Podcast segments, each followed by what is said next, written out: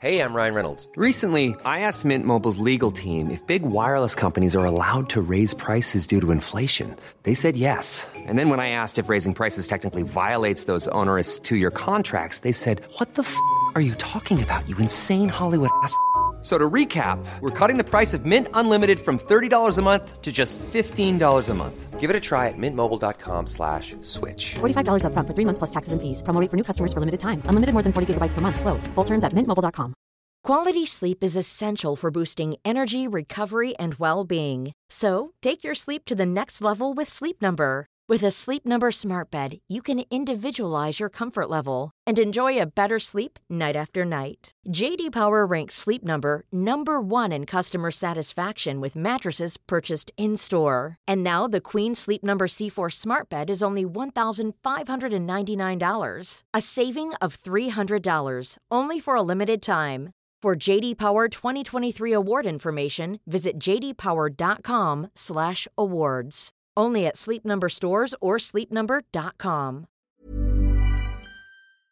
Any uh, problems with the jet lag so far? Uh, you know, it it affects you during the race, but um, I usually get on on like wherever I'm going that time zone pretty quickly.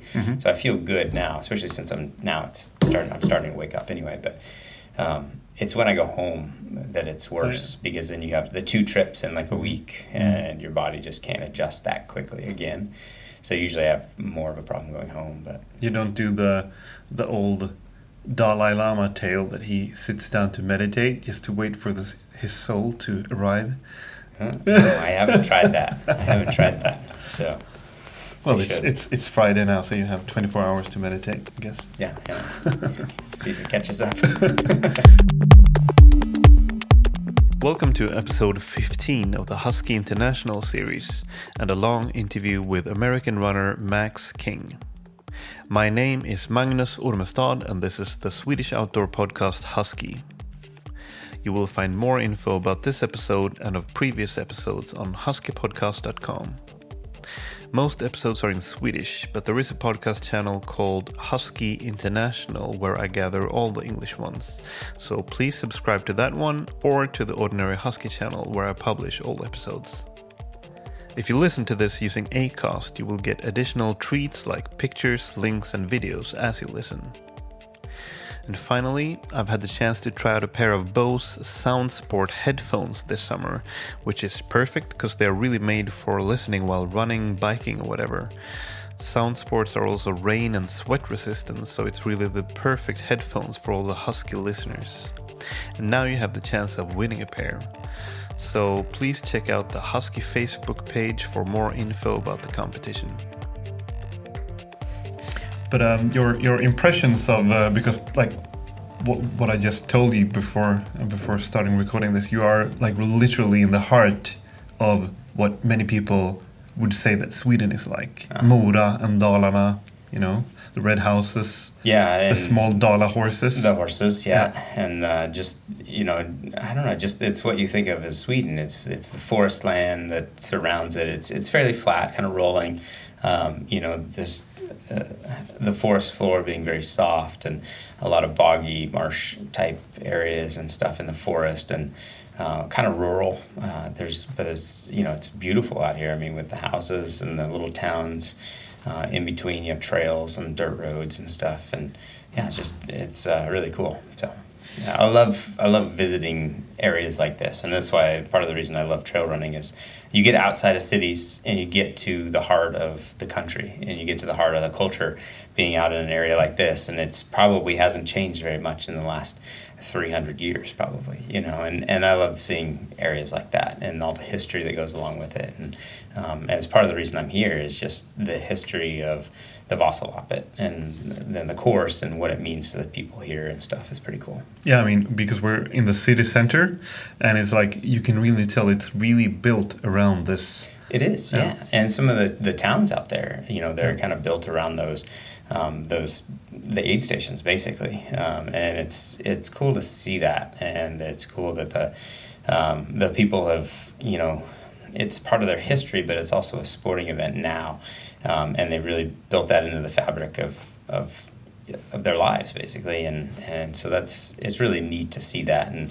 because we don't have that in the US we have races with some history to them uh, like Western States 100 has an incredible history to it but it's only you know 40 years old. Um, and it's not 500 years old, um, and that's where you know the Vasaloppet course comes from. Is it's it's been around. You know the history of it comes goes back 500 years, and I mean that's incredible. You know that's that's really cool, and um, and so you know that there's a lot of history there, and then the race itself is almost 90 years old, and um, so that's that's kind of gone through a lot of different stages um, as far as like how that's been run and how um, you know what it's what it's meant to the people and the history behind it. And now you know obviously it started out as a ski race and it's been that for the for almost the past 90 years. And now they're kind of weaving that into the fabric of their of their summer uh, recreational activities with Cykelvasan starting in 2009 and now um, Ultravasan and stuff like that. So it's neat. They're gonna they're really they're gonna send you away as the perfect ambassador for uh, Vasaloppet. well, and that's they mentored you. yeah, yeah. Well, I haven't actually. I don't know the history very well yet, but I, I do need to read more about it. Um, but there's.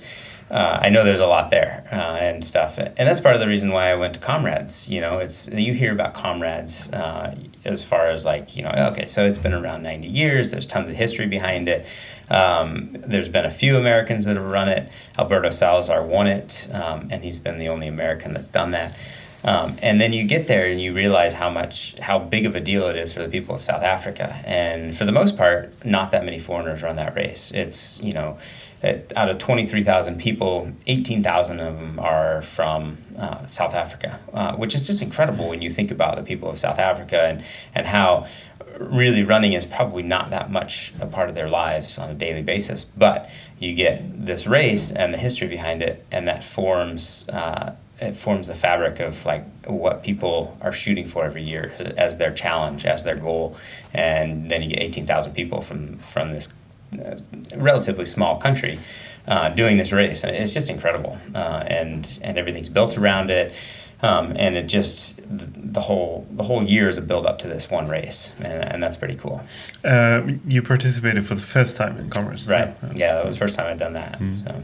But I love those types of races. I mean, there's always there's got to be something that's going to draw you to a race, uh, and it could be uh, the course is spectacular, um, the competition is good, or for me, like the history of a race really plays into it a lot, and I love races with that type of history behind it, and uh, and that's that's a big draw for me. So.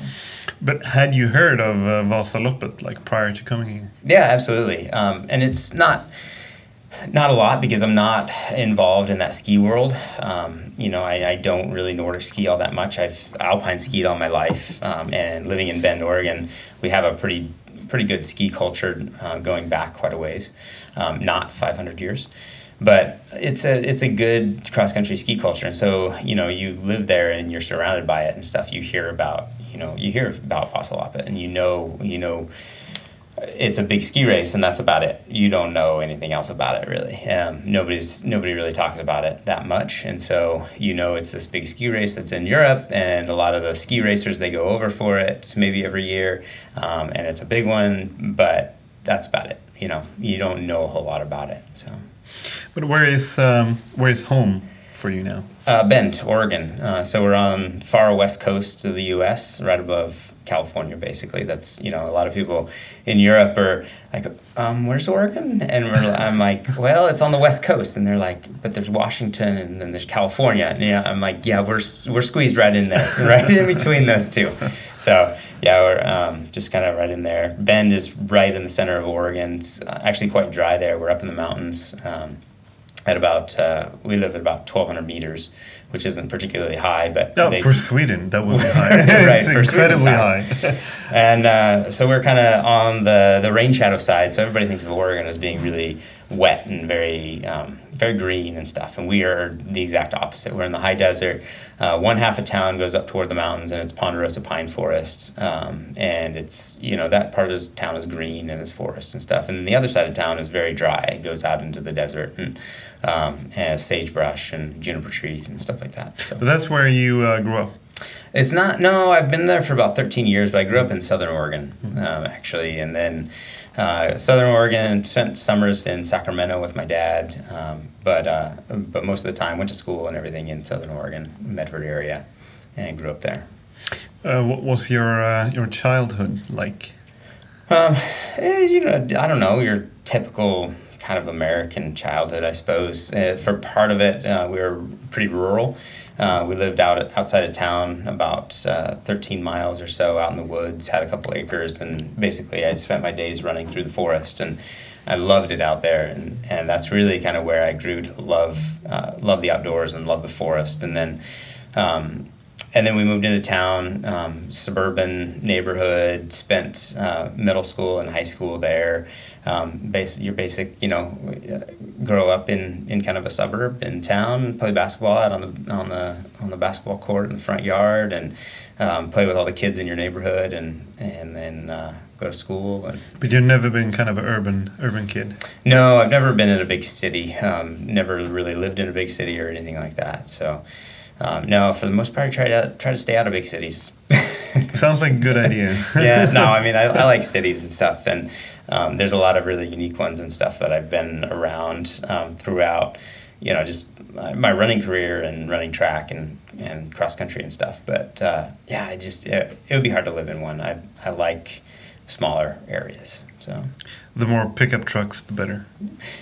yeah, I mean, I, I don't, I don't know. It, it's yeah, it's it's it's that a little bit, and uh, um, it's I think it's the the the little bit more wide open spaces. Um, people tend to be friendlier. You, I like. I like being in a town where I know everyone. I think is part of it, and I like uh, being part of that fabric of the community and, and, and being involved with it, and and having people know me and me knowing other people, and and it's always nice when you're in in somewhere in a town and you can go to the grocery store and you know you know most of the people in the grocery store. You say hi to them, and it's it's very friendly and it's a very uh, in like intertwined community. Everybody knows everybody, and it's it, it's very like a social safety to it. I was uh, this spring. I went to Iceland, and I went to a small, small fishing village, and the family that I stayed with, uh, spent a couple of days with, they had owned their house more than ten years. They don't even own a key to their house. They never ever lock it. I mean, to me, it's. Uh, know, it's it's it's a nice Yeah. nice touch. yeah, I, I, and I like that feeling, um, and yeah. Uh, as a kid, what, what what did you want to become when you grew up? Um, you know, I don't, I don't know. I mean, thinking way back, it was kind of like uh, I wanted to be an artist. Actually, uh, I tended to draw a lot and everything else, and then as I grew up through through high school and stuff, everything pointed me away from being an artist. I was very much into math and science and not creative at all, and so uh, the, that artistic side kind of uh, the it got focused more into architecture, and then I was going to be an architect for quite a while. Um, eventually, ended up, um, you know, going to college and architecture. Then kind of, I realized what it took to be an architect. I think, and it's, you know, it's it's a lot of work. I mean, not that engineering's not, but architecture is a lot of work. And so I eventually went into engineering, and just using that math and science side. You know, it's like I was definitely stronger in math and science than anything else in high school, and so eventually got got into engineering. But yeah, I don't know.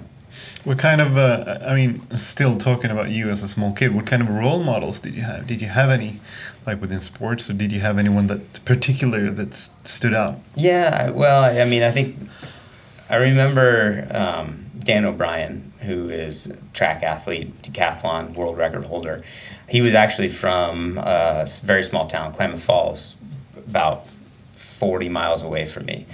Uh, he came to talk to us, um, and I, and that was when I had after I'd started track and stuff, and so I knew a little bit about track, and um, and that was pretty inspiring to, to just have that have him come see us in person, um, and that was that was you know somebody that I really looked up to as well as you know your typical sports athletes. Michael Jordan was huge one. You know, I used to have some. I had one of the first pairs of Air Jordans. You know, one of one of those years, and like they were awesome. And you know, I was terrible ba- at basketball, and then that was not something that was going to happen for me to, at you know five six. But um, but uh, yeah, Jordan was definitely a big role model for me, and because I was definitely in that that era of growing up around that. So. But as a, also as a kid running around in the forest, um, did you have these like dreams of, or visions of adventure?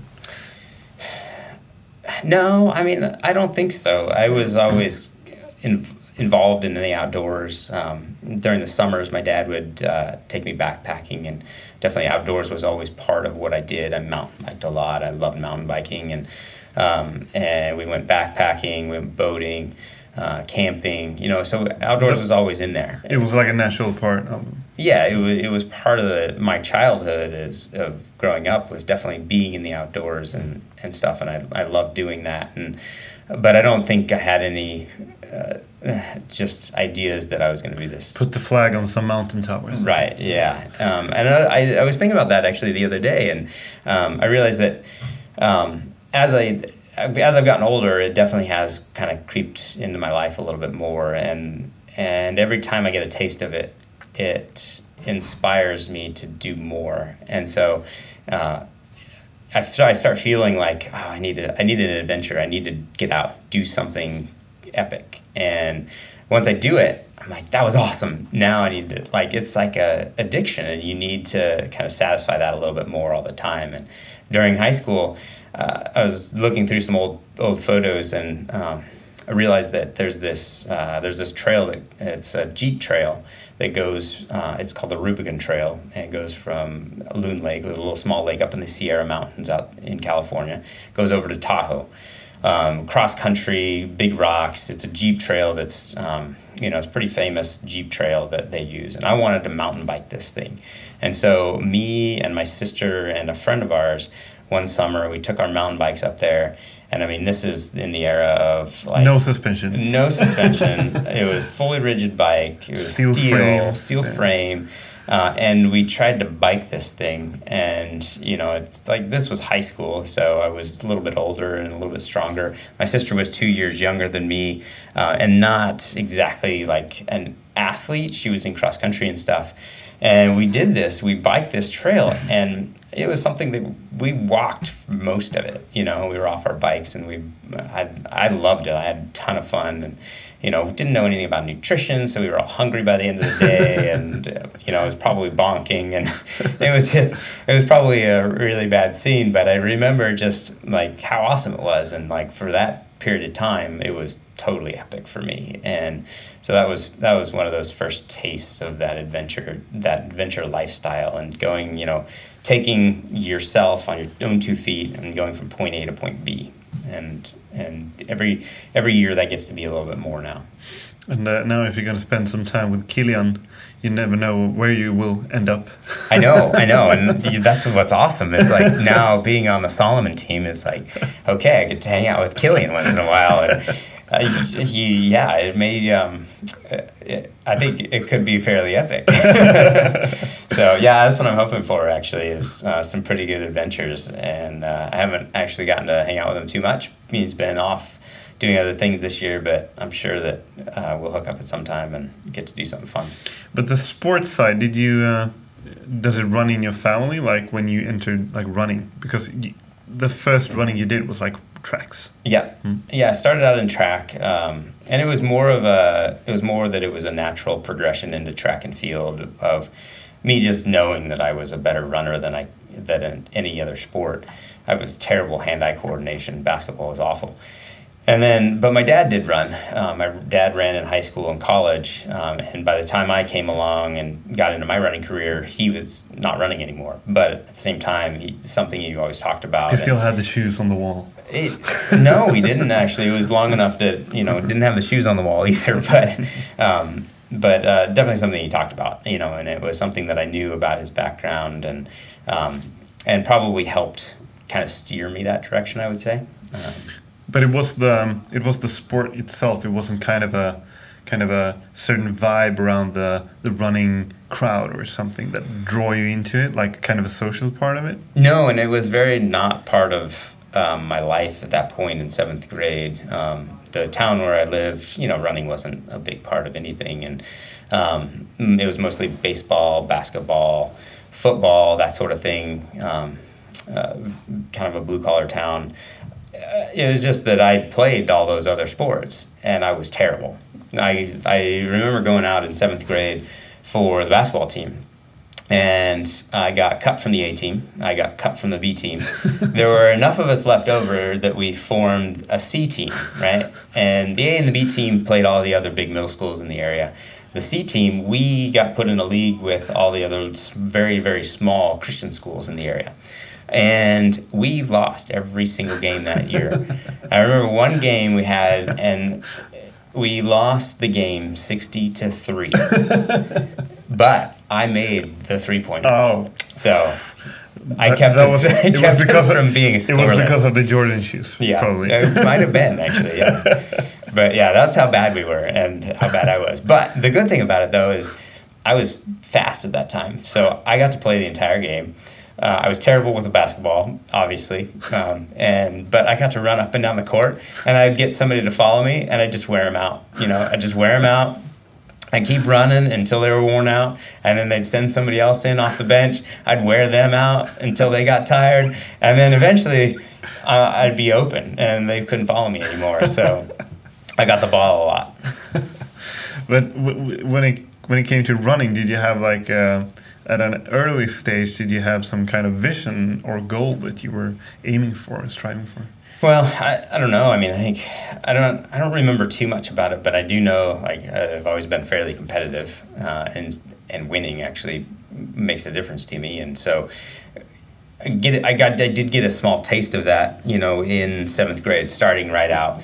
I knew from PE and stuff that I had some running talent. I'd beat everybody in the PE mile and stuff. And but getting back, getting right into track and field, um, that first year, um, basically as far as we could go was the district championships, which was the all the middle schools in the area, and I won the 3,000 meters in that first district championships that I'd ever run.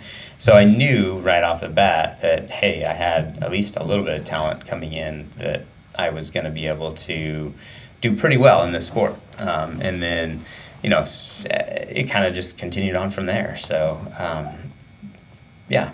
Did you have? Do you remember if you had a a certain point or phase or something where you started to uh, like define yourself or identify yourself as a as a runner?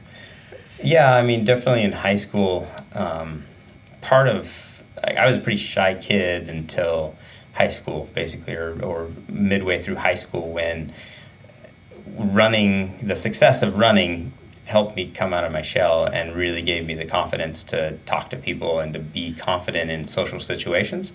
Um, and I think that's probably, you know, what helped. Uh, I don't know if it defined me as a runner per se, but it definitely helped my confidence and it kind of made me who I am today, I guess you could say that. I mean, it's kind of since high school, it's defined what I've always done in my life uh, up to this point. And uh, for a long time, it was tough. Like, I didn't want to be defined as just a runner, you know. Um, but now I'm totally comfortable with it. I'm a runner, so and I'm fine with it. You know, it's like, yeah, okay, my life is defined by what I've done, and now I've I've made it to the point where everything that I do is is surrounded by running. It involves running, and I'm very much defined. My life is very much defined by running. Did you have it like from your from your high school days maybe? Did you have any like good or bad experiences that kind of affected your path in either way? Like closed any doors or opened any doors, like uh, coaches or experiences or Well, going into college, actually, I wasn't sure I was going to run as I went into college, just because. So I was totally focused on academics. Um, I knew that I was looking for a college that had either engineering or architecture, um, and I knew that that was, you know, the direction I was going to go. And I had no aspirations of being a professional runner at that point, um, or even running after college.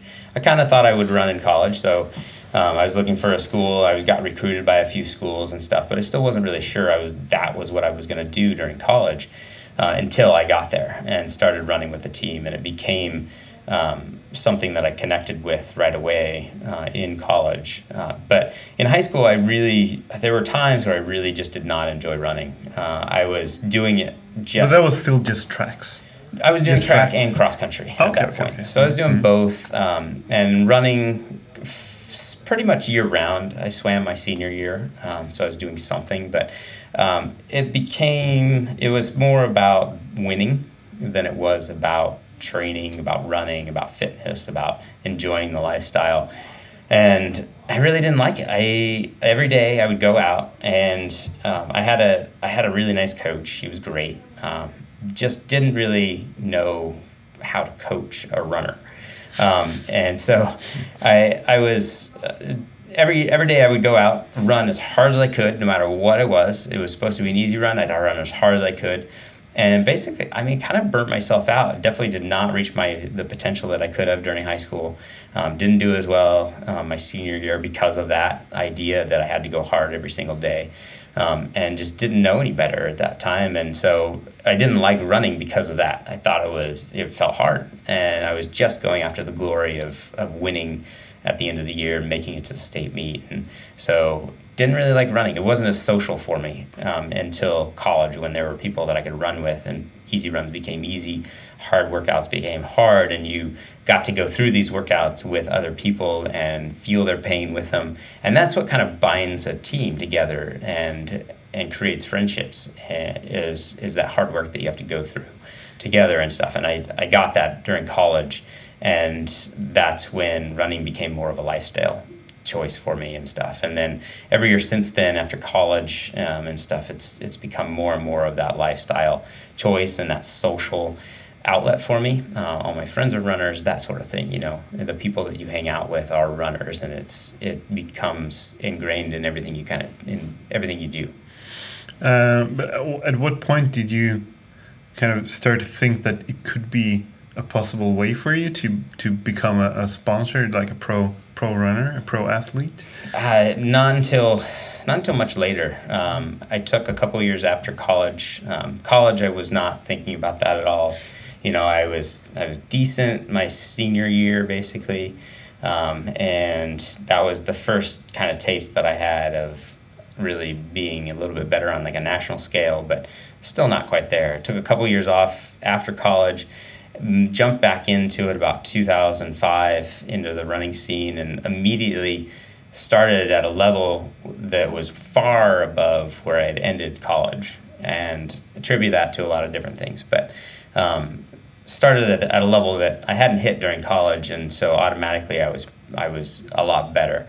Um, and that kind of opened a lot of doors for me to be on teams, um, get some sort of financial help. Um, but at the time, I was working a full time full time job and um, didn't really have any uh, any thoughts of changing that um, until about 2006 or seven. Um, and at that point, started putting more effort into the running side of things. Um, the job kind of took a back seat in 2007. I actually moved to Eugene for about a year and a half to be on the Oregon Track Club and to actually just train full time and see what I could do in the 2008 Olympic trials. Um, and so did that. Uh, that was a, a great experience, a terrible end experience. like the, the 2008 Olympic trials just went terrible for me. So went back to work for two more years while still continuing to run a little bit. Um, but it, at that time, because of those that year and a half off, um, then I was thinking about how do I get out of this? How do I how do I make running work for me, and how do I make it a lifestyle choice? Um, and so I was looking for that extra piece of the puzzle. I was I was winning races and stuff, and have, having some success with some prize money and stuff, but not enough to to make my wife happy and, and to quit my job. So I was looking for that extra piece of the puzzle.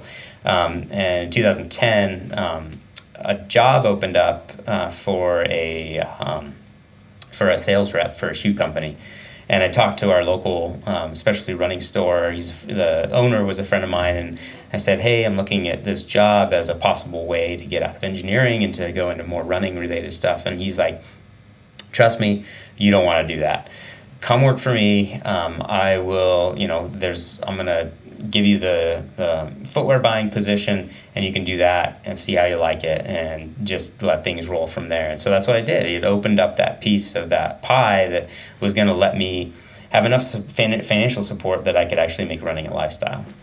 And so, uh, so did that, and that was about five years ago now. Um, and so, fairly, I mean, I've had kind of a, a backward progression as far as like the professional athlete would would go. You know, most of them come right up out of, out of college, get a uh, sponsorship, and then eventually that kind of tails off at the end of their career. And I've uh, totally gone the other way. Had a full time job and a real job, and then kind of you know, and I've been getting out of that, and now I'm just the ball's kind of just it keeps rolling for me, which is great. So was that a was that that progress or that transition was it a, a, somewhat of a of a scary transition at some point? Or was it just follow i mean you just had to to follow your heart like you really you owed it to yourself or whatever that you really had to give this a shot? Or was it so it was all natural for you? Or was it sometimes a bit like what what the hell am i doing? Like leaving leaving this job and this paycheck no. or whatever or? It totally was. And you don't just quit a good engineering job in a town like Bend, Oregon, where it's hard to find a job in the first place, but a good job is like impossible to find. You just don't do that, you know? And so um, I got a lot of um, kickback from my family, obviously, you know, like, um, what do you, what do you do? What are you doing? Don't do that. So uh, yeah, it was it was really hard to make that decision, but I felt like at the time that was where I wanted to go. It was you know it's kind of one of those things where okay, I'm in the I'm, I was actually doing pharmaceutical engineering, uh, research and development, um, and you you kind of feel like okay, so some, there's a ton of things that we were working on that were very very helpful for people. Um, you know, working on diabetes med- medications, cancer medications, um, any of those sorts of things and we'd, we'd get something in every once in a while and it would be uh, something that i just didn't feel comfortable working on for a it's you know for a condition that would be just go out and run and it's going to take care of itself. You know, one of those types of things where, you know what, instead of popping a pill, get off your butt and go exercise and it's going to fix a lot of those problems that you're that you're having. And so um, I got to the point where okay, so I was in kind of that preventative um, or the the reactionary care side of things and I thought, well, you know what? I feel like for myself I can I can do a lot more good trying to inspire people, helping them on the other side of it, and doing the kind of the preventative care side of things by working in a running store, inspiring people with through my running um, to get out there and do something and to make their lives better through exercise, rather than popping a pill. You know, and so it was. It was. I was torn between the two, but at the same time, I really felt like that was the direction I needed to go uh, in order to make that make it easier for myself, and and that was something that I um, an argument I really used to make uh, to make that transition a little bit easier and a little bit smoother, and make it uh, not not quite as hard for myself, you know. But is that is that life behind you? Like you closed that door, or is it just on hold? Um, or do you know? I don't know totally. I I feel like it's that that question, by the way, is, is was sent to me uh, by your family, by the way. My family, yeah, okay, yeah. uh, no, they know they know what I'm thinking there. No, I actually um, that is behind me as much as as much as it can be. I think um, is it something that I would never go back to? No, I mean I totally would um, if the uh, right opportunity presented itself, and because I love that side of um, of who I am, of being an engineer, of working on complex problems and stuff. But I also see the ability to do that in the industry that I'm in now, in the running industry.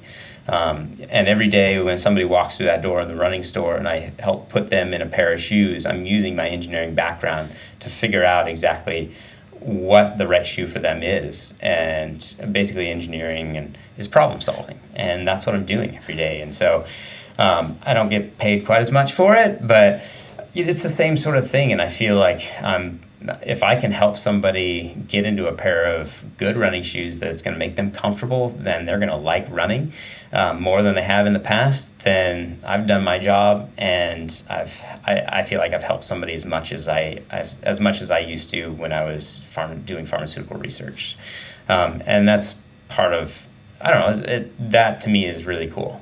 So, um, why do you think this kind of uh, these like this um, trail running trend slash adventure trend? Why do you think it's so popular right now? Uh, I don't know. I mean, I think there's a lot of different reasons why it's it's growing really really quickly. I mean, people are concentrated in cities, you know, and we're talking very broad here, uh, but people are concentrated in cities around people all the time, and very artificial man-made surfaces. Uh, and I think it's like trail running is different. It gives them an outlet to get out in the, into nature and to really feel what it feels like to be disconnected from the rest of society and stuff. And and that's my 5,000 foot like general overview of what trail why people trail run but because there's honestly there's a ton of different reasons yeah. why people do it and and stuff and why I do it is very different from why somebody living in a city would do it and stuff and um, you know, I, I don't know. For me, I love being outdoors. I love being out in nature, and I feel more free and um, just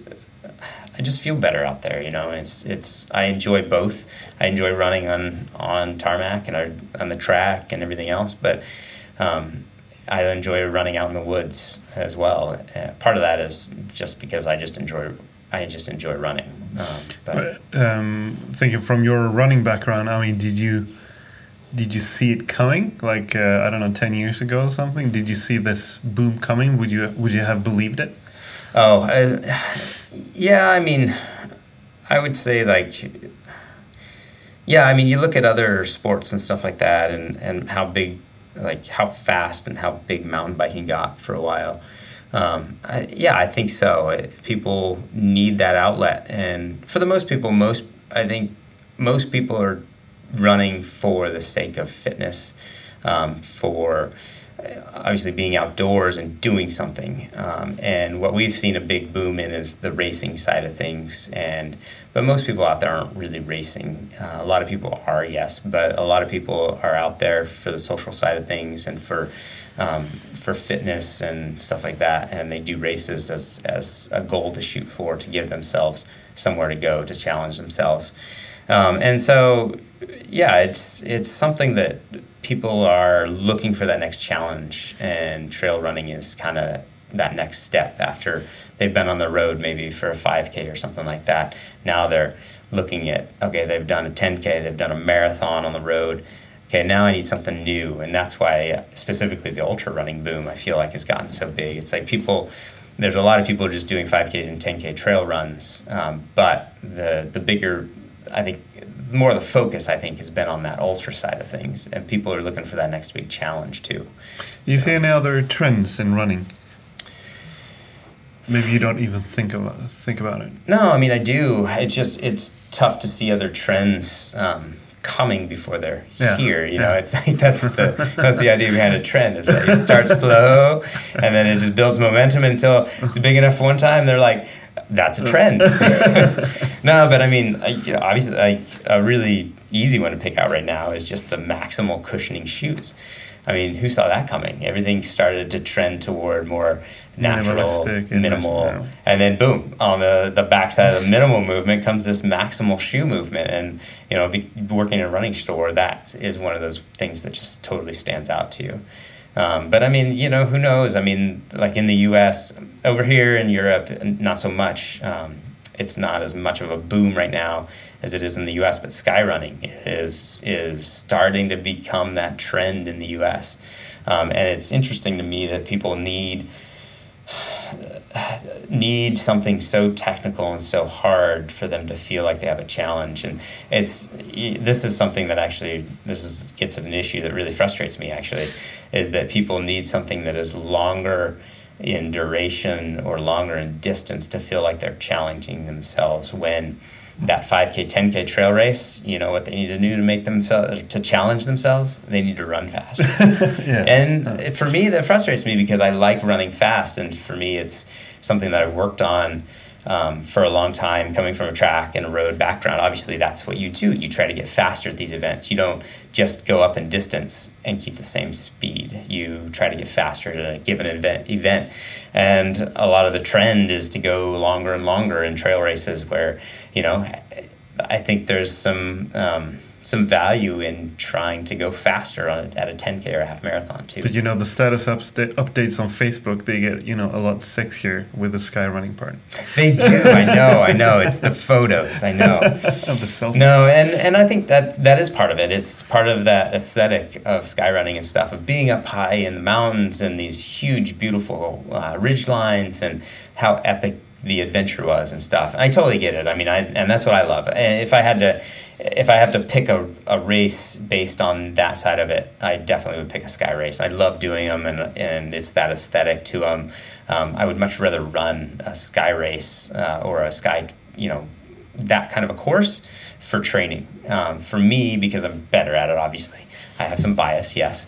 Um, I'm better at a flatter race, and so I like racing something that's going to be flatter um, because I'm better at it. Um, and that's you know that's obviously a bias because I'm better at it. But um, you know I, I think is yeah, but the skyrunning side of things, I would I'd love that side of things. I'd like those types of courses better. So. um, because you're kind of famous for like because you're you're active in so many different different disciplines.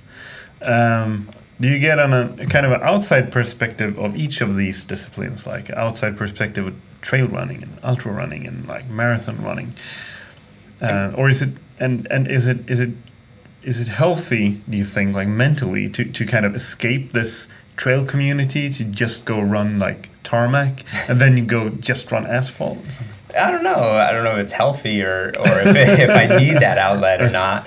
I, I kind of feel like I, I would say I don't know if it's necessarily an outside perspective as much as it is an inside perspective. Of Oh, being- yeah, I mean, being you get both- I get, get both, I course, get the yeah. perspective of being a road runner, and I get to get the perspective of being a trail runner. And I like having my fingers in a lot of different things, Mm-hmm. and that's why part of why I've kind of positioned myself uh, where I have in my career of, of having having my hand in um, the development side of shoes, of selling shoes on the retail side of things, of working with marketing people um, in sponsorship, and then you know, I just like having my hands in things, and so like that's why I do a lot of these different events. So something new pops up, um, I want to kind of try it out. I want to be part of it. So but I always like to also go back to what I've been doing before and still be involved in that community. And so that's why I like, you know, I've gotten involved in the trail community and then it was the ultra community. Um, and I feel very much a part of all of that now. But I also like to go back and get in the road roads too. I still, I mean, for a couple reasons. Uh, you know, just socially, I have friends in road community and track community, um, but also because I still enjoy that side of my running life, and I still enjoy running fast on a track, and I enjoy running fast on a road, um, and so I still want to be a part of that and stuff. And, and it's it's interesting that I can have that kind of perspective of being on the roads and then being on the trails. And um, I don't know if that makes it any better or anything else. It's just what it is. Um, and yeah. But is it a is it a big or is it any difference between the uh, like the running communities from from from these different disciplines? Like uh, Um, yeah. he's the- a typical road runner. he's a typical. There- there's more facial hair in trail and ultra. There's way more facial hair, and I'm trying to grow this mustache right now, and I'm I'm failing miserably because this has been like two months, and obviously you can't see this, but it's been like two months. But I have this little peach fuzz on my upper lip, and it's it's really sad. But I can't actually grow the facial hair that's required for me running ultras, you know. So I'm not really an ultra runner. Um, I, I don't know. There's there's definitely differences between that road community and the trail community for sure. Um, culturally, y- you go to a trail race, it's much more laid back. Um, it's much more just a different kind of scene than a, than a road race is, um, and and that that kind of I would say that translates over to the elite side as well.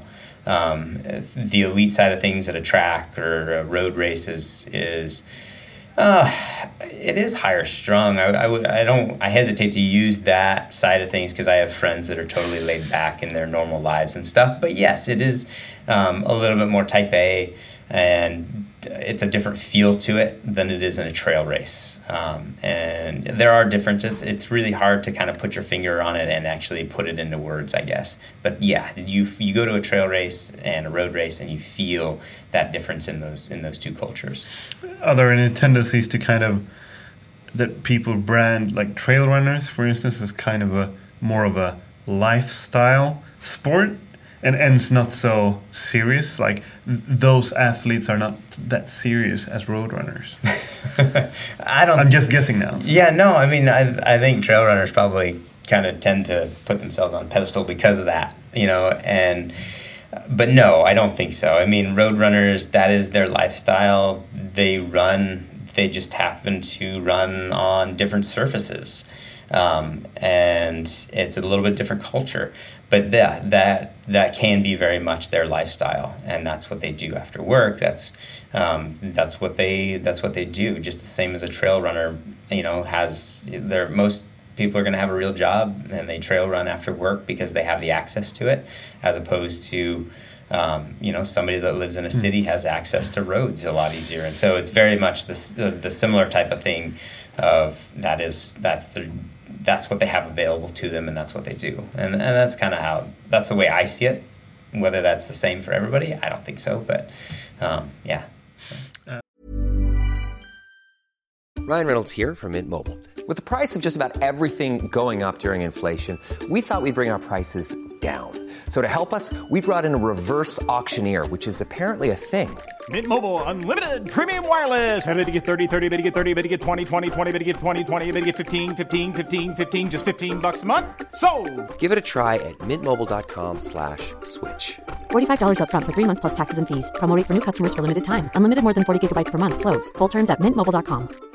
Quality sleep is essential for boosting energy, recovery and well-being. So, take your sleep to the next level with Sleep Number. With a Sleep Number smart bed, you can individualize your comfort level and enjoy a better sleep night after night. JD Power ranks Sleep Number number 1 in customer satisfaction with mattresses purchased in-store. And now the Queen Sleep Number C4 smart bed is only $1,599, a saving of $300 only for a limited time. For JD Power 2023 award information, visit jdpower.com/awards. Only at Sleep Number stores or sleepnumber.com. Hey, I'm Ryan Reynolds. Recently, I asked Mint Mobile's legal team if big wireless companies are allowed to raise prices due to inflation. They said yes. And then when I asked if raising prices technically violates those onerous two-year contracts, they said, "What the f*** are you talking about? You insane Hollywood ass." So to recap, we're cutting the price of Mint Unlimited from $30 a month to just $15 a month. Give it a try at mintmobile.com slash switch. $45 up front for 3 months plus taxes and fees. Promo rate for new customers for limited time. Unlimited more than 40 gigabytes per month. Slows. Full terms at mintmobile.com.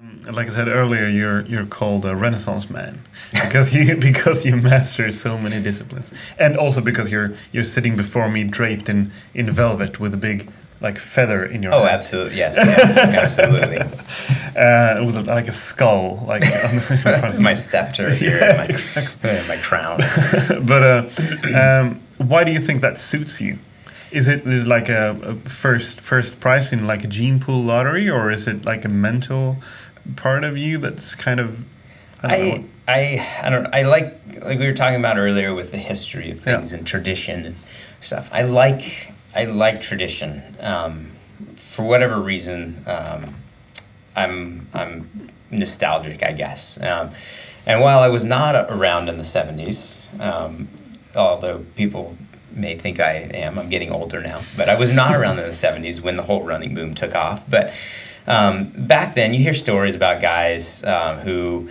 you know, the as things were taking off, a lot of the elite guys, they're very uh, laid back uh, is kind of comes to mind, but it was one of those things where they showed up. Uh, maybe the night before they slept in their truck and then they jumped out the next morning, ran a race, um, and these were very elite Olympians and and across the board, you know, people were people did that and they ran different distances and they didn't specialize in one particular thing and they did different things they might have run on the trails they might have run on the roads and track and cross country and and all of that sort of stuff and I like that. I like that aspect of it, and um, I like being free enough to feel like I can do all of that and not specialize in any one particular discipline. And I think a lot of people, a lot of professional athletes have gotten pigeonholed or um, have been kind of forced into thinking that they need to focus on one particular distance, say the 5K, and that is all that they can do. And maybe they'll jump down to a mile for some speed work on the track,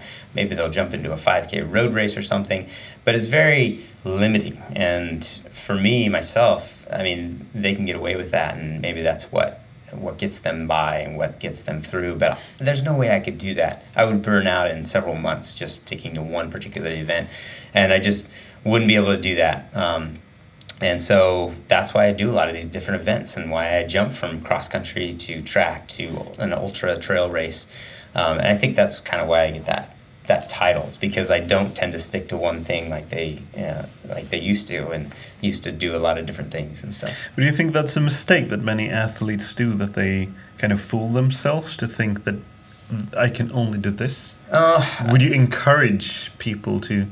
Absolutely, mm. yeah. Uh, anybody that I ever talk to or if I coach them, I do encourage them to do different things and to try different races if they want to. Mm. Um, but I think for a lot of people, uh, reaching that next level, and they need to do what they need to do to reach that next level, to reach their goals.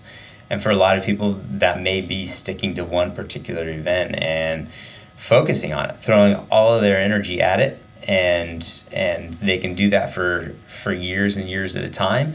And they and they they reach those goals then that's what they needed to do to reach that goal. And um, I just know that there's no way I could do that. Um, but if that's what you need to do that's what you need to do. So. Um, do you ever get the feeling that people get kind of frustrated because they really can't pin you down they really can't brand you I don't know. I don't know if people get frustrated about it. People have tried to brand me all the time now. I, I think you're too fast. Everybody's everybody's calling me an ultra runner now. It's like, no, I'm not an ultra runner. I've only run 100 miler. Come on. Like up until that 100 miler, you really couldn't even call me an ultra runner. So I don't know. I don't know if people get frustrated about it or not. But um, I, I, everybody always tries to brand you. Mm. You know, it's but I try to defy that brand. Somebody calls me an ultra runner, I go run a track race. uh, is, could you give any like concrete examples what you like what you bring like to to promote this lifestyle like what do you bring from from one kind of discipline that helps you in another discipline like oh I, well i take i bring this uh, from track and i can use this in trail like uh, well, or, or, vice versa um, starting i mean starting out on the trails, I think what a lot of people started to see was that this track guy, this guy from the roads and the track, all of a sudden he's coming over to trail and he's crushing all the trail guys because he's got some speed. It's like, oh, well, they have a lot of speed. They can run trails. They're really fast.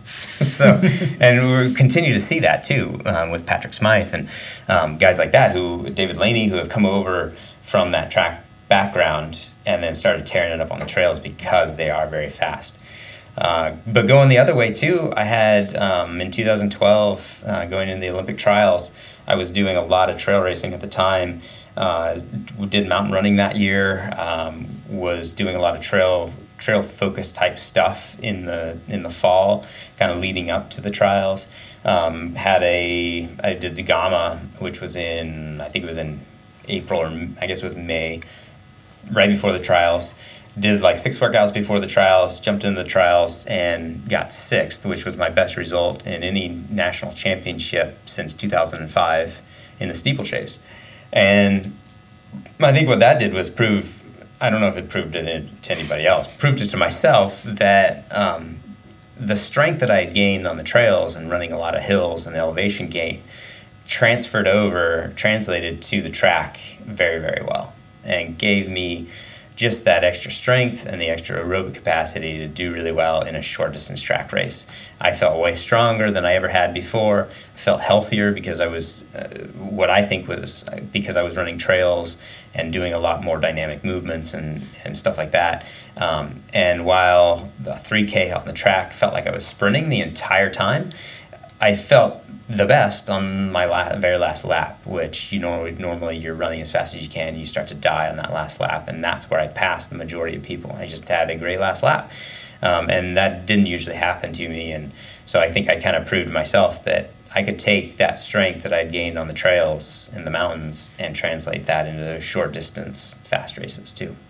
And uh, what's your take on, on like obstacle races? Because you've been doing that quite a lot. They're pretty awesome.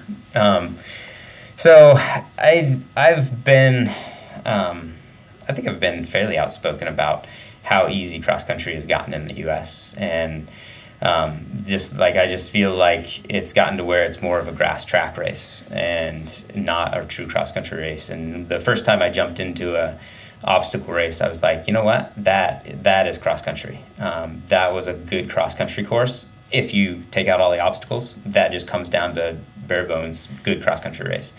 And I think that's what was so much fun about it um, was that aspect of um, what I've always loved to do: shorter distance, cross country, um, over varying terrain and stuff like that. It was not a trail race. It was it was truly like a cross country course.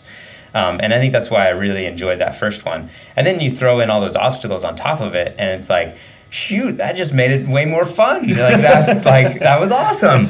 I get to carry a bucket up a hill, come back down, throw it down. I get to walk across a balance beam. I get to run through a big old mud pit, and you know jump over logs and everything else. It's like I love that sort of stuff, and I've been doing that in the woods every time I run. You know, run through the woods. It's like that's an obstacle course, and so now I'm just you, you put a name to it. You put a start line and a finish line there, and now I get to do what I love to do, and so it, it was just a ton of fun and um, and that's why I continue to do them, and especially focusing on the ones where um, they are a little bit more running uh, related. The obstacles they're not so like strength based. Um, obviously, I, am not going to train um, for those strength based obstacles because of my running career.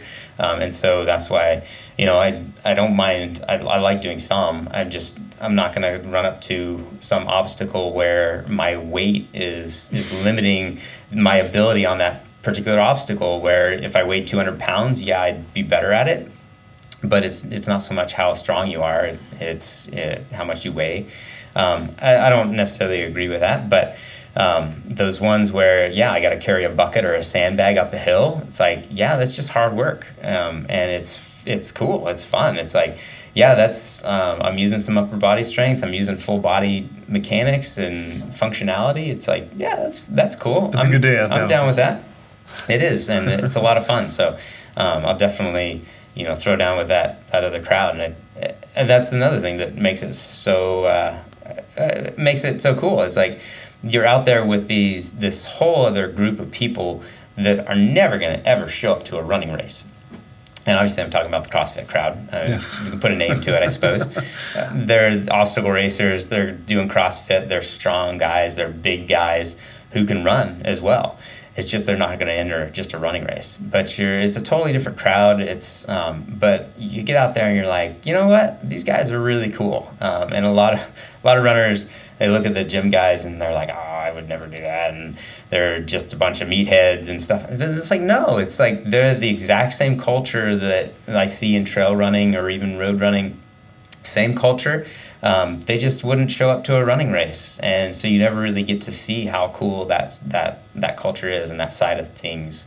Um, and so that's been another really interesting side of the obstacle racing is you show up and you're out there with these 200 pound like beasts of guys who their arm is as big around as your leg and you line up on the same start line with them and you guys take off and you're in the same race and you're competing head to head with these guys and they're obviously going to catch you on when you're carrying a bucket up a hill and struggling they run right by you but some of these guys can really run too. So it's awesome. It's it's cool, cool. Um, it seems like many profiles like within especially within trail running, they become more or less like rock stars.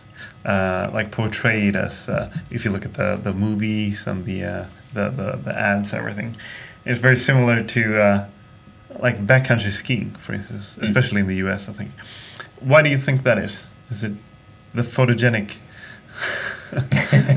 because of the, the nature and Yeah, I, I, actually, I think it's a lot of it's um, like why some of these guys, uh, some guys kind of get that rock star type persona is just because it's a lifestyle that a lot of people want to emulate. I feel like, and people who have a family and a full time job, and they look at a trail runner who's out there living out of his truck and a very nomadic type lifestyle. They're like, oh, that looks cool. I, I want to do that, and, and then it looks very freeing and, and stuff like that. And it's something that they could never never well not that they could never they could change their lifestyle to match that. But um, like myself it's just not something i can do you know? It's like i have a family. I i um, have a wife and a house and everything else. And but I, I you know I, and even myself i look at i look at guys and they're out there and just running in the mountains every day. It's like oh how cool would that be you know um, and in, and I think that's probably why they kind of get that persona is because they get to li- live that lifestyle that a lot of us kind of look at and we're we're envious of. So um, I think that I don't know. I think that's probably part of it. Maybe. do you ever do you ever think of the uh, of the brand Max King The brand Max King. Yeah, I mean, sure, a little bit, but I don't know. Is it a brand? I, mean, I don't know I don't know. Um, But I mean, is it like this uh, social media part of the part of the job? Is it is it like a is it a fun part or is it kind of a well, you know, I have to. yeah, like part of that is it is a job, and um, but I think it's something that people kind of need to hear that our lifestyle is not we just go out and run in the woods and come back and and whatever you know it's like yeah it, this is a job for us and i know people don't always want to hear that either um, they think that that takes away a lot of um, Keeping it real. yeah, keeping it real, keeping it, um, keeping it. Um, I don't know, just how it used to be, um, and stuff. But you have to you have to look at what people are doing in the sport now, and and why they're why they're being paid for what they love to do. And I find I think that's you know, I think that's really cool that people get to get paid for what they love to do. Uh, people have been trying to do that all their you know their entire lives. I mean, everybody tries to do that, right? Get paid for what they love to do, and there's a there's a lot of facets to being a sponsored athlete that people wouldn't want to do, um, and and yeah, we get to run every day and it's cool. But we have a lot of other obligations and stuff that people wouldn't be willing to do. It's like you take a recreational runner um, and they have a full time job and they run for their fun, for their hobby. But I think if a lot of those runners, those the people that have the full time job, if they looked at running as a as what they actually had to do for a living, they wouldn't want to do it anymore. You know, they do it as a hobby because it's fun for them as a hobby and not as a job. Uh, a lot of people think that they might, but they when they actually got to that point and made it a job, they find out that you know what, it's not always easy. Like having the pressure of having to do well at a race or um, make some money at a race in order to put food on the table or um, having to always keep up with all the social media um, stuff like that, that side of things, um, and having to run and just having to run every single day and having to run 100 miles a week or 120 a week or whatever it may be. It's like then it becomes you know it's more of a job for a lot of people and not as much fun. But I truly enjoy what I'm doing, and to be to be paid for it, I feel like I'm very very fortunate. Um, and I don't want anybody to really see that as me taking anything for granted or where I'm at in my life, uh, me taking that for granted because I absolutely don't. Um, it's I'm totally I'm so fortunate that I can do it. I yes I do have to do those social media posts, uh, make videos. I have to invoice, uh, you know, things for my expenses. I have expense reports. I, you know, it's like, yeah, it's. I am my uh, the marketing director, the production manager, um, you know, the accountant for for all that I do, and so it becomes you got to do all those parts of it, otherwise it doesn't work. So, where do you get your inspiration for all of this? Um, I think going back to what we were talking about earlier, it's just being able to um, inspire people, being able to, you know, obviously I love doing what I what I'm doing for myself as as a personal goal. Um, I love competition. I love competing. I love running and being out there and being fit for my own lifestyle. Um, and I would do it even if it wasn't my job. Um, but I also love that other side of trying to inspire people to be to make themselves better, to be out there, to be fit, um, and that side of things too. And that's a big reason why I, why I do it. How important are the uh, the surroundings when you're out like racing, running, training? Um, you mean as far as like the aesthetics of where I am? Yeah, like the nature, like the, the, the feeling you get from it depends. Um, for training and stuff, it has become much more of an issue in the past couple of years because mostly because I've started doing more trails and stuff, and I go to these beautiful places, and I'm like, oh, I want that. I want that every day rather you know but i live in bend oregon and it's like i can't really complain because out my door uh, about 200 meters away is a trail and i can go wherever i want to. And so i really i have that advantage living in bend and i can run on in a beautiful area every single day. And um, but um, you know but then i got to get my road runs in too. So um, but I, I don't know. Changing it up i think maybe is is is the best i can give you on that. Changing it up for me mm. makes it keeps my motivation going. So. Um, it seems like for many of the, the, the, trail runners, the mountains are kind of a big thing. Mm-hmm. Is it the same with you? Yeah, actually, it's funny. I was thinking about that today in uh, in Sweden. There's no mountains. I mean, really, really not in the mountains here.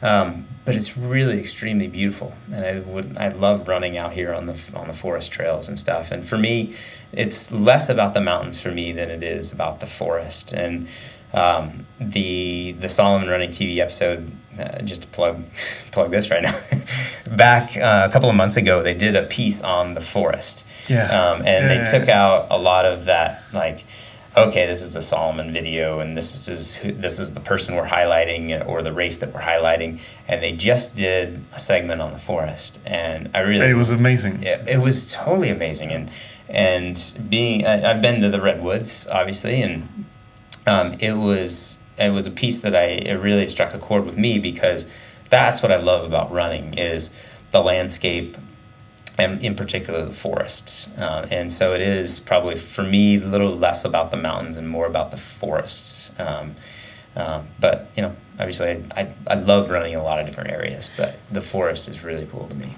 But you um, like if you look all year round, you you also ski a lot, like active wintertime. Mm-hmm.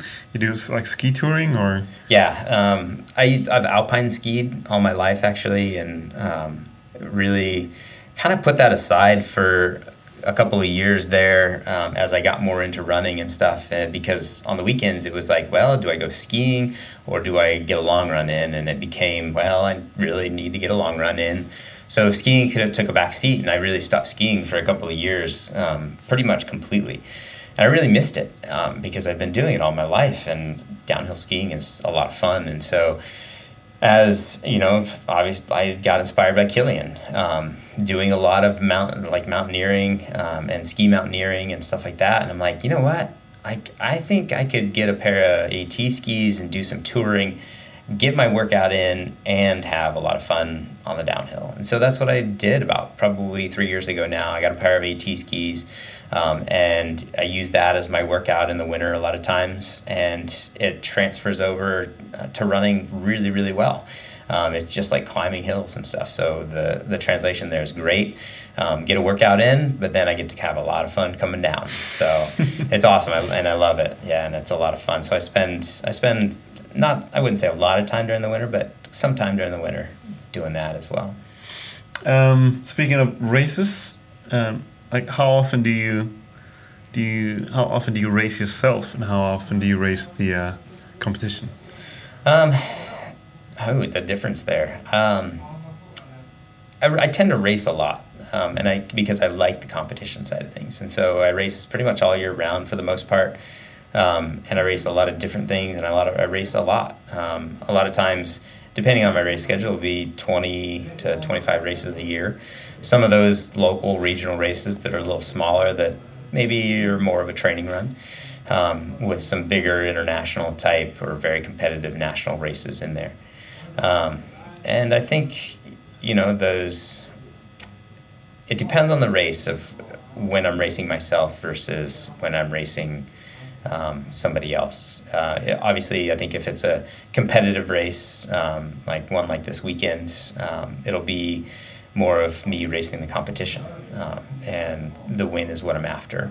Whereas, like sometimes, yeah, I'll race myself if I'm going for like a PR in a marathon or something like that, or or if I'm just out for a workout you know, then it's more me racing myself and, and stuff. And so it just depends on the race, um, depends on the situation. What would you say mainly drives your career? What motivates you?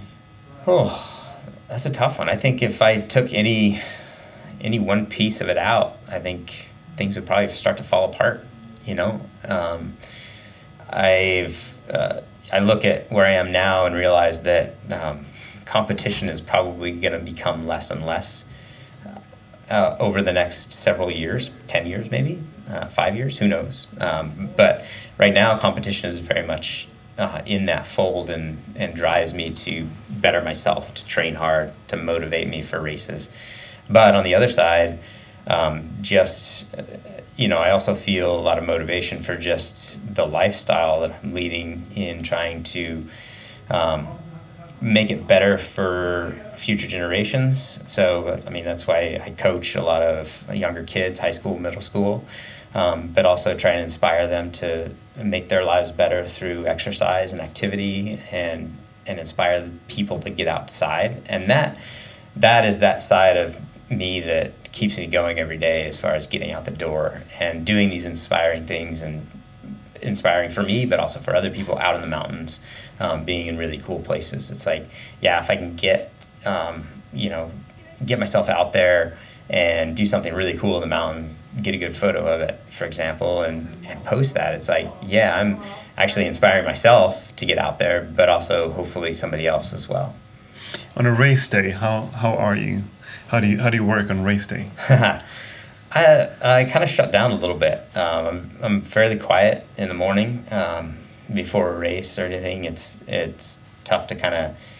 I'm inside myself. I'm I'm talking to myself and and thinking about the race and going through that and stuff. So I'm very I would say introverted during you know on race day and stuff. And I've noticed though that it helps if I right before the race start talking to somebody. If I really kind of get out of my own head and talk to somebody, joke a little bit, and kind of just breathe a sigh of relief right before the race.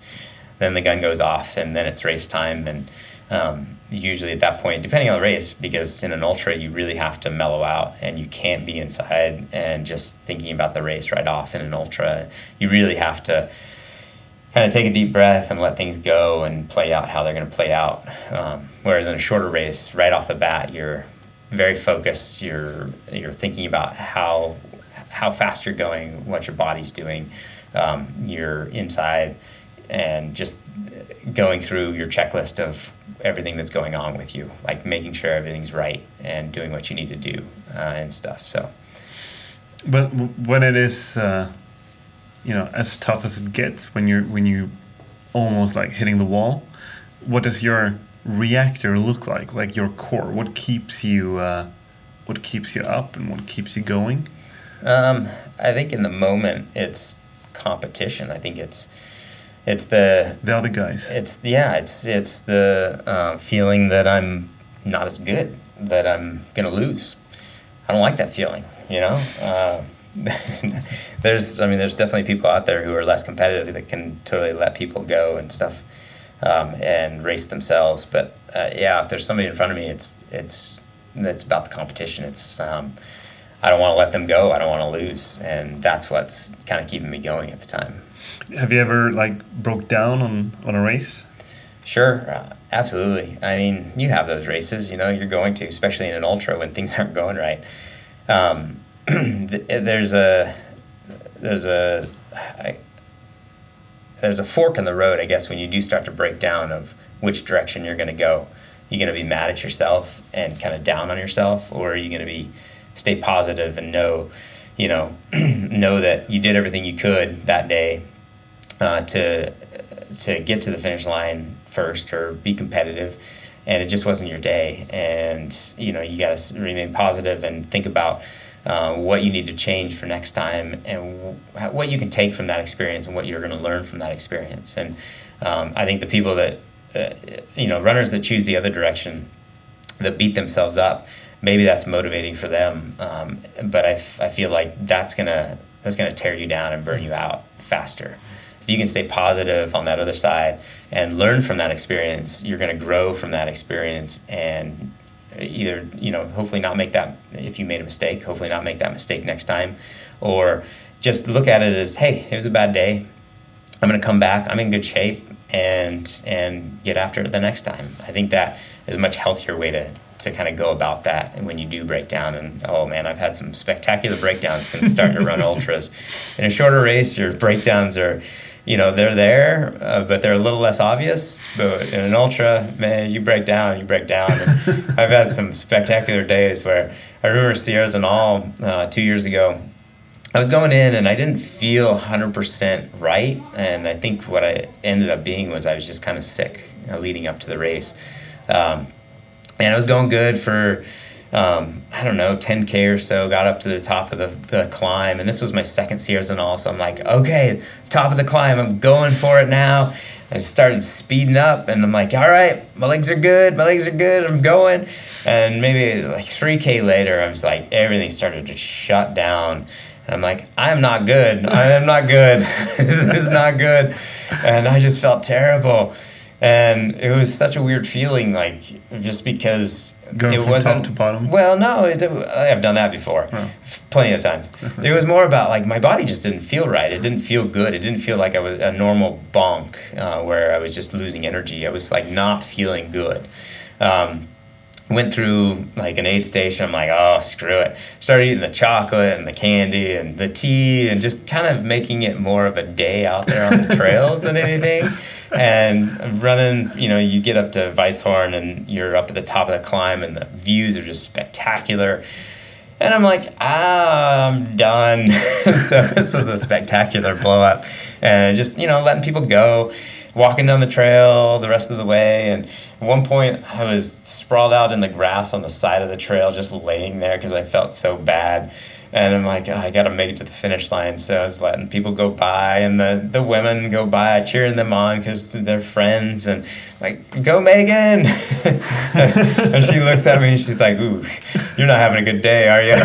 I'm like, Nope, I'm done. So, you know, eventually I made it to the finish line.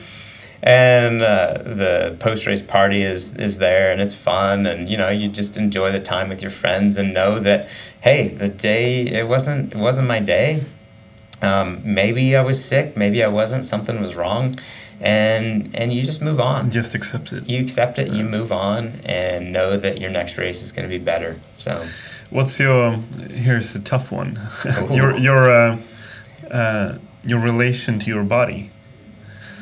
Um, Wh- what was it like? Because I can imagine. I mean, in your line of work, that sometimes people maybe uh, end up at some points like see their body as kind of a kind of a tool, kind of a I don't know. Are you sometimes like I don't know dislocated from your body, or is it just the opposite that you?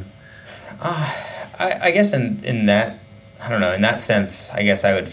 I feel like I'm no, I'm the opposite. I'm very connected to my body. Um, I know what's going on with it. I don't like being disconnected from it. Um, this is this is an odd question, I guess, because I don't think about this very much. But um, I do think about like what I'm doing to my body and, and stuff, and how I want how how my mind body relationship works, I guess.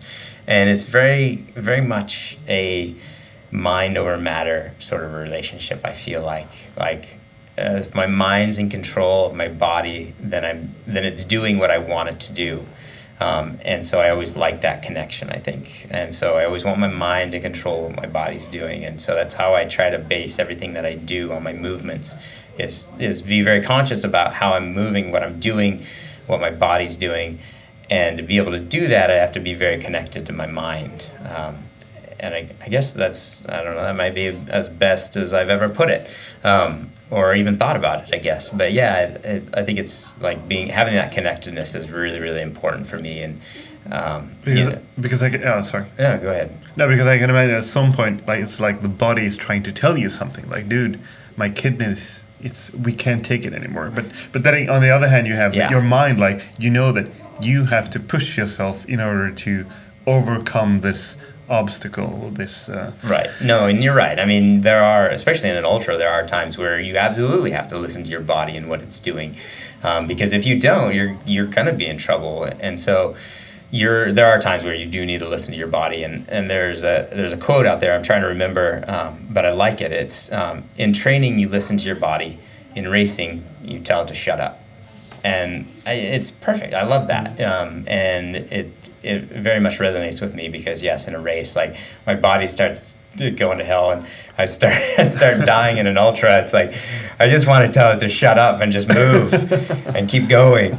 And you know a lot of times you just can't you have to listen to it. It's just shutting down and it's not going to go anywhere. So yeah. But is that a do you have some do you find some certain attraction in the the uncomfortable like when you're when it's cold when it, when it's when you have pain I, and I think I'm going to say yeah because otherwise I wouldn't do what I do um, I I don't know if I like it necessarily. Like I like being comfortable, but I don't know. At the same time, though, I look for that for. I look to be uncomfortable, and I, I like that feeling. I like being uncomfortable. I guess I just said I didn't, but yeah, I guess I, guess I do. I don't know. Otherwise, I wouldn't do what I do. It's like you know, every time I'm, I've always come from kind of a background of I'm always going to be better in adverse conditions. You take a cross country or a track race back in college or high school, if it were muddy, if it were raining, if it were cold, I was better on that day than my competitors were relative to when it was nice. You know, it's that sort of thing. And I, I still relish, you know, that aspect of being better under adversity than my competition is. And, and uh, as part of something that makes me a better better runner, a better athlete, is being being better under adverse conditions, not letting things get to me and bother me. Where does your mind take you when you're out, like on the long runs? Oh, it, any anywhere and everywhere. Um, I like some of those long runs, and I, I'm I'm not a music person. I don't listen to music out there because I like to I like to hear nature. I like to hear my footsteps. I like to hear the animals, the trees, the wind. You know, just what's around me uh, and stuff, and and be connected that way. And so my mind just kind of it wanders a lot. I do I get a lot of work done actually when I'm out on a on a run. I think about um, what what's happening with life, where life's going. Um, I guess my life in particular, um, and and get some work done out there and figure things out for myself and stuff. And that's usually that usually tends to be kind of where things are at. Um, is is just working on through problems. Um, being part of the the Salomon team now, what is it? What does it entail? What is it? What does it mean for you? Well, um, it's actually a lot different than I thought it was going to be. Because it's it's from it's new from January, right? Yeah, from this year. Yeah, mm. January was a big change for me in in changing teams to the Salomon team, and uh, it's it's different than I thought it was going to be. It's actually a lot better, um, and I knew it was going to be good. Just and otherwise I wouldn't have done it. Um, but it's it's exceeded my expectations, I guess you could say. And last year, at the end of the year, when I was trying to make this decision, I was looking at a lot of different aspects of uh, the positives and negatives of why I would want to change sponsors, and uh, came down to a lot more positives on the Salomon side of things um, than I thought it would and there were things like okay i had i have a big shoe shelf at home with about 120 pairs of shoes. Um, being a footwear buyer being a footwear buyer i have to try everything right? So i try everything and, and keep the ones that i really like and it ended up being it's close to 120 at any one time. So i was looking at my shoe shelf and i'm like well i've got one from Montrail and i've got eight different pairs that i wear from salomon It's like I got a pair for this, I got a pair for this, and I got that pair for this condition. It's like wow, there there's just a lot more here that I can work with, and it's a lot more specific. Um, I was, looking at that and I was, was just weighing everything, you know, and it came down to like Salomon was just clearly like a better choice for me personally, and and it's exceeded my expectations in the in the fact that um, I went into Advance Week in March. and every year, we get all of, all of the athletes together, um, product development uh, side of things, and we all come together, collaborate, do a lot of prototyping and testing and, and stuff like that. And then we all um, work on the product together. And that was very, very cool for me to see that side of things.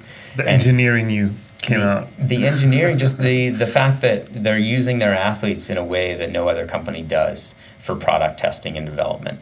Um, using what the what the athletes want and really kind of innovating innovating their the new products based on that, and that was really cool. The fact that they listen to their athletes and that that they're getting a lot of new ideas from that.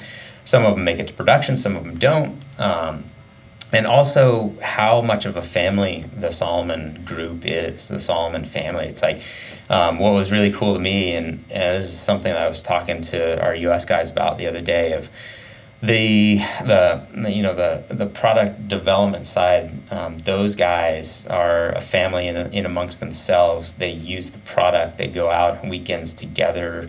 Um, and and do races and stuff like that, and then they get together with us, and we have something to talk about.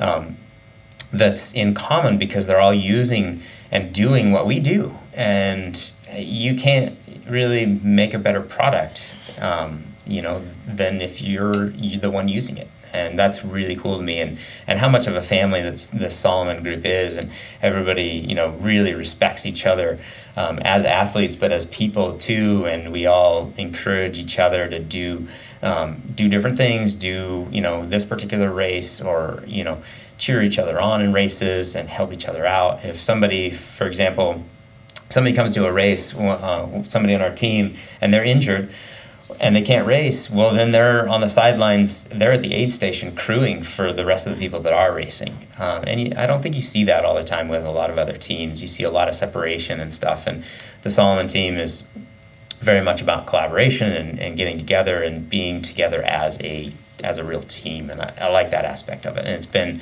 something that I didn't really expect. So. Is it difficult to plan your season when your when your menu is so extensive and so wide? yeah, it is because there's so many darn races out there that I want to do, and it's like, oh shoot, there's three races on that weekend that I want to do. I have to pick one. So yeah, it, it's been it's hard and um, but it's also at the same time um, exciting to do a lot of different things. And so I'm always trying to to weigh, you know, going back to a race that I'd done the year before or going to a new one. Um, and uh, it just depends on what the situation is as far as like whether I whether I stay there or whether I go to a new race. And uh, a lot of times over the last couple years, um, that has kind of morphed into all right i've got to try something different so i've been doing a lot of different races every year just because there are so many out there and they're all really cool races um, and so I, and i just love doing new stuff and i want to experience as much as i can what are you most proud of uh, like as far as in my car- running career, uh, I don't. Um, well, or, say to, to, to, narrow it down a bit. uh, You know, when it comes to running, for instance. Okay, all right. Um, when it comes to running, I think I don't know. You know, I, I mean, obviously, um, I think just to the one that just pops into mind is like running accomplishment that I'm proud of is the World 100K Championships, the win there last year, uh, and also my World Championship win at Mountain Running Championships uh, in 2011. It's like, okay, that was the pinnacle. Like both those were World Championships. I feel really good about that. Um, but uh, you know, as as far as like what I'm most proud of in uh, running, like why, like if you include everything with running, like I've seen, I have I have kids that are now in high school that I was coaching. I coached them all the way through middle school and helped develop them as far as the athletes that they are today. And you know, I'm pretty darn proud of that. The the fact that I had an impact on their lives and they're still running in high school and they're doing really well and running is now just a big part of their life, um, and I'm pretty darn proud of proud of that side of things too. Um, and and that's you know that's all grouped into the running too. So. And now you're aiming for Rio for for the Olympics. That'd be nice. The marathon. Yeah. Because you're you fast marathon. What was it two two hour fourteen? I have a two fourteen thirty uh, PR, mm-hmm. and the last marathon was LA Marathoner in a two seventeen thirty. Barely squeaked under the qualifying trial standard. Um, and so, yeah, I get to run the trials, uh, Olympic trials in February next year in LA. Um, and absolutely, I'll definitely, I'm going to make a run at that, that Rio team. Is it likely? Is the marathon my best event? Nah, probably not. Do I? Like, you know, it's a pretty outside chance. I have to look at that realistically. Um, is it really in the cards that I'll probably be in Rio? No, it's not very likely. But you know what? It's it's still it's the U.S. Olympic Trials, which uh, it's one of the most competitive races uh, in every four years, basically. So it's something that I really want to put myself out there and, and do and be a part of that. Um, and that's that's the side of me that loves going back into that road running background and tapping into that and and you, you know part of it it's like well shoot I I want to see if I'm still fast enough to compete with these guys, you know, and make sure that hey, I'm on the trails, I'm doing these ultras. I want to make sure I'm not slowing down, and so part of it is a is a reality check for me, and then part of it is just knowing that that's a really competitive race. I love competition. I want to be there, you know. So. And how do you feel for Ultravasan tomorrow? Ooh, Ultravasan's Saturday tomorrow, or not tomorrow, two days. Um, I feel, I mean, I feel good about it. Um, training's been going well, not necessarily uh, super specific to this type of a course right now. I've been because it's kind of a flat. According to you, it's kind of a flat. Yeah, I would say this is according to everyone. It's, it's kind yeah, of a yeah, flat. it's a flat course. Yeah. Um, as far as a trail running course goes, this is a flat course, um, and so it's particularly fast. Um, pretty good footing. There's a couple of areas that are rooty and rocky, but pretty fast. Um, I, you know, I haven't. I've been playing a lot in the mountains and stuff, and not necessarily really um, focused on this particular race format for me. Um, looking at other stuff later in the year and stuff, uh, feeling like I can go into this race, still do well um, with the training that I've been doing, but not as much flat stuff, you know, flat fast stuff. Um, so I don't know. It's like I was I was telling uh, Bryon Powell yesterday. You go into an ultra and you don't really know what's going to happen until at least halfway through the race, and maybe not even then. Um, there's, you know, it used to be that a short distance race, I knew where I, whether I was in shape or not. I knew because based on my training and the workouts I've been doing, like how that race was going to go. Um, but an ultra, I have yet to figure out. And it's like some days are good, some days are bad, and the days leading up to a race, I have no idea how that race is going to go. Um, it's it's just something that it has to click on that day. Uh, your body has to be into it, and and you just don't know. So it's it's an interesting feeling of not knowing what's going to happen. At what stage are you now in in your life? I mean, I'm at the stage of like I've gone backwards as far as a professional athlete goes. I'm a professional athlete after I had a real career um, and a real job. Um, I have a family with two kids now. Um, I'm very proud of the fact that I can I've been able to continue being a runner and doing the things that I'm doing and have a family um, and and and you know take care of that aspect of my life. Um, sometimes my wife would question that, um, especially right now as I'm over in Sweden for a, a, week and a half, and she's at home with the kids and definitely um, having some trying times um, taking care of them. Uh, one's two and a half and one's six now, and yeah, it's full so action. It's full on action, and and when she's alone with them, it's a lot of work, yeah. and so. She definitely appreciates when I'm home now, I think, which is good um, and doesn't like it as much uh, with me traveling. But you know, it's it's part of the job. Just as there's a lot of other dads out there um, that travel for their work as well, uh, and so it's something that I have to do. And I'm kind of at that that point in my life where I've got the family, I've got the kids, and I've got to take care of them. But I've also got this other wonderful job that I love doing, and I want to continue doing it as long as I can. Sounds good. Thank you so much for taking the time. Good luck on Saturday. Yeah, thank you very much. Thanks for uh, being here and taking the time.